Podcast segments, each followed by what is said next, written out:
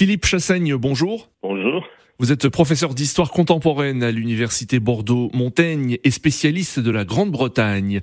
En devenant roi de Grande-Bretagne et d'Irlande du Nord, Charles III a également épousé le titre de chef du Commonwealth of Nations. Le souverain euh, britannique prend donc euh, la tête d'une organisation réunissant 56 pays du globe, liés pour la plupart à l'histoire coloniale du pays. Mais que reste-t-il aujourd'hui de cette organisation? En fait, le, il faut bien voir que ce, statut de chef, head of the Commonwealth, donc chef du Commonwealth, n'implique aucune autorité d'aucune nature que ce soit sur les membres du dit Commonwealth. Le Commonwealth est composé de 56 États dans les 56 États, il y en a 15 qui sont ce qu'on appelle les royaumes du Commonwealth, c'est-à-dire des États qui ont comme chef d'État le souverain britannique. Ce qui ne les empêche pas d'être totalement souverains, indépendants, etc., dans toutes leurs euh, décisions politiques, dans chacun d'entre eux.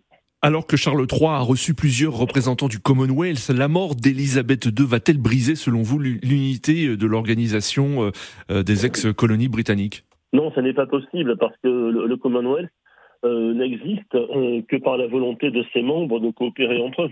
N'importe quel membre du pays membre du Commonwealth qui veut en sortir, il, peut en sortir euh, d'une minute à l'autre. Pour intégrer le Commonwealth, c'est plus long. C'est plus long. Ben, comme il y a une procédure, il faut déposer une candidature, le dossier est instruit, il y a une procédure à suivre. Mais n'importe quel pays membre du Commonwealth peut décider d'en sortir. Or, ce que l'on constate depuis une bonne quinzaine d'années, c'est que le Commonwealth attire davantage d'États qu'il euh, n'y a d'États qui le quittent. Il y a même des pays qui n'ont jamais eu de lien d'aucune façon avec la Grande-Bretagne, qui ne sont pas d'anciennes britanniques, qui sont membres du Commonwealth. C'est le cas du Mozambique, ancienne colonie portugaise, c'est le cas du Rwanda. Le Togo, ancienne colonie allemande, est aussi devenu membre du Commonwealth. Vous avez euh, cité plusieurs pays africains qui sont membres du Commonwealth, mais en Afrique, on constate que des voix s'élèvent pour rappeler certaines atrocités de l'époque coloniale euh, euh, commises sous le règne d'Élisabeth II.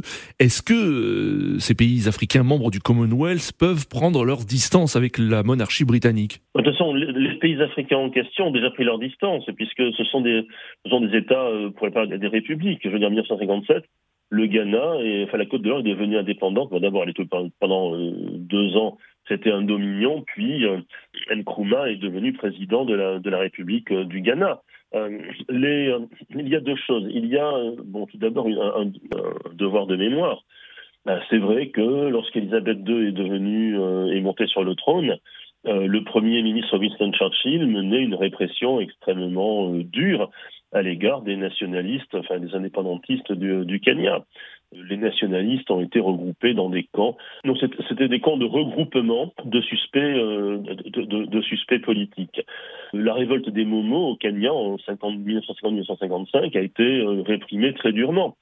Mais euh, bon, ça c'est le Premier ministre de l'époque qui a pris la décision. La reine Elisabeth II, euh, la mesure où elle règne mais ne gouverne pas, à mon sens, elle ne peut pas en être tenue pour, pour responsable considérer la famille euh, royale actuelle comme étant euh, comptable de ces événements qui ont 200 euh, ans ou plus, ça me paraît être très dangereux contre sens historique. On a vu récemment le roi des Belges, lors d'une visite en République démocratique du Congo, faire part de ses regrets concernant le, passé colonial de la Belgique et, l'action de la Belgique au Congo. Peut-on envisager la même chose de la part du roi Charles III, selon vous? Non, ça me paraît très difficile parce que au, Congo, la situation est différente. Il faut bien voir qu'entre 1885 et 1908, euh, le Congo a été un royaume propriété personnelle du roi Léopold II. Et euh, Léopold II avait euh, espéré que son royaume serait financièrement rentable avec euh, des droits de douane ou les droits de la navigation sur le, cours supérieur, enfin le cours du Congo, et ça ne s'est pas produit. Et donc, euh, pour rendre son, euh, pour éviter une faillite personnelle, puisque c'était sa propriété à lui, Léopold II a opté pour l'exploitation intensive de l'EVA, pour dire du caoutchouc. Et c'est donc sous le, le régime personnel de Léopold II qui a été mis en place un système d'exploitation qui a été dénoncé dès le début du XXe euh, siècle, hein, euh, avec le travail forcé, les mutilations, euh, la chicote.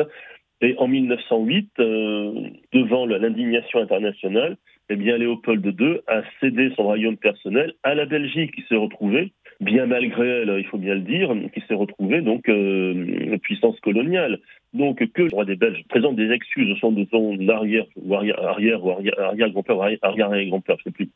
Mais euh, ça me paraît tout à fait euh, logique. Mais aucune des colonies africaines ou autres de l'Empire n'a été, n'a été détenue euh, à titre personnel par euh, aucun des souverains britanniques. Donc ce sont deux cas totalement différents. La reine Elisabeth II avait le souci de garder le Commonwealth. Qu'en est-il selon vous du roi Charles III quels sont ses projets concernant euh, la pérennité de cette organisation? Je pense qu'il y est tout aussi attaché que, que sa mère.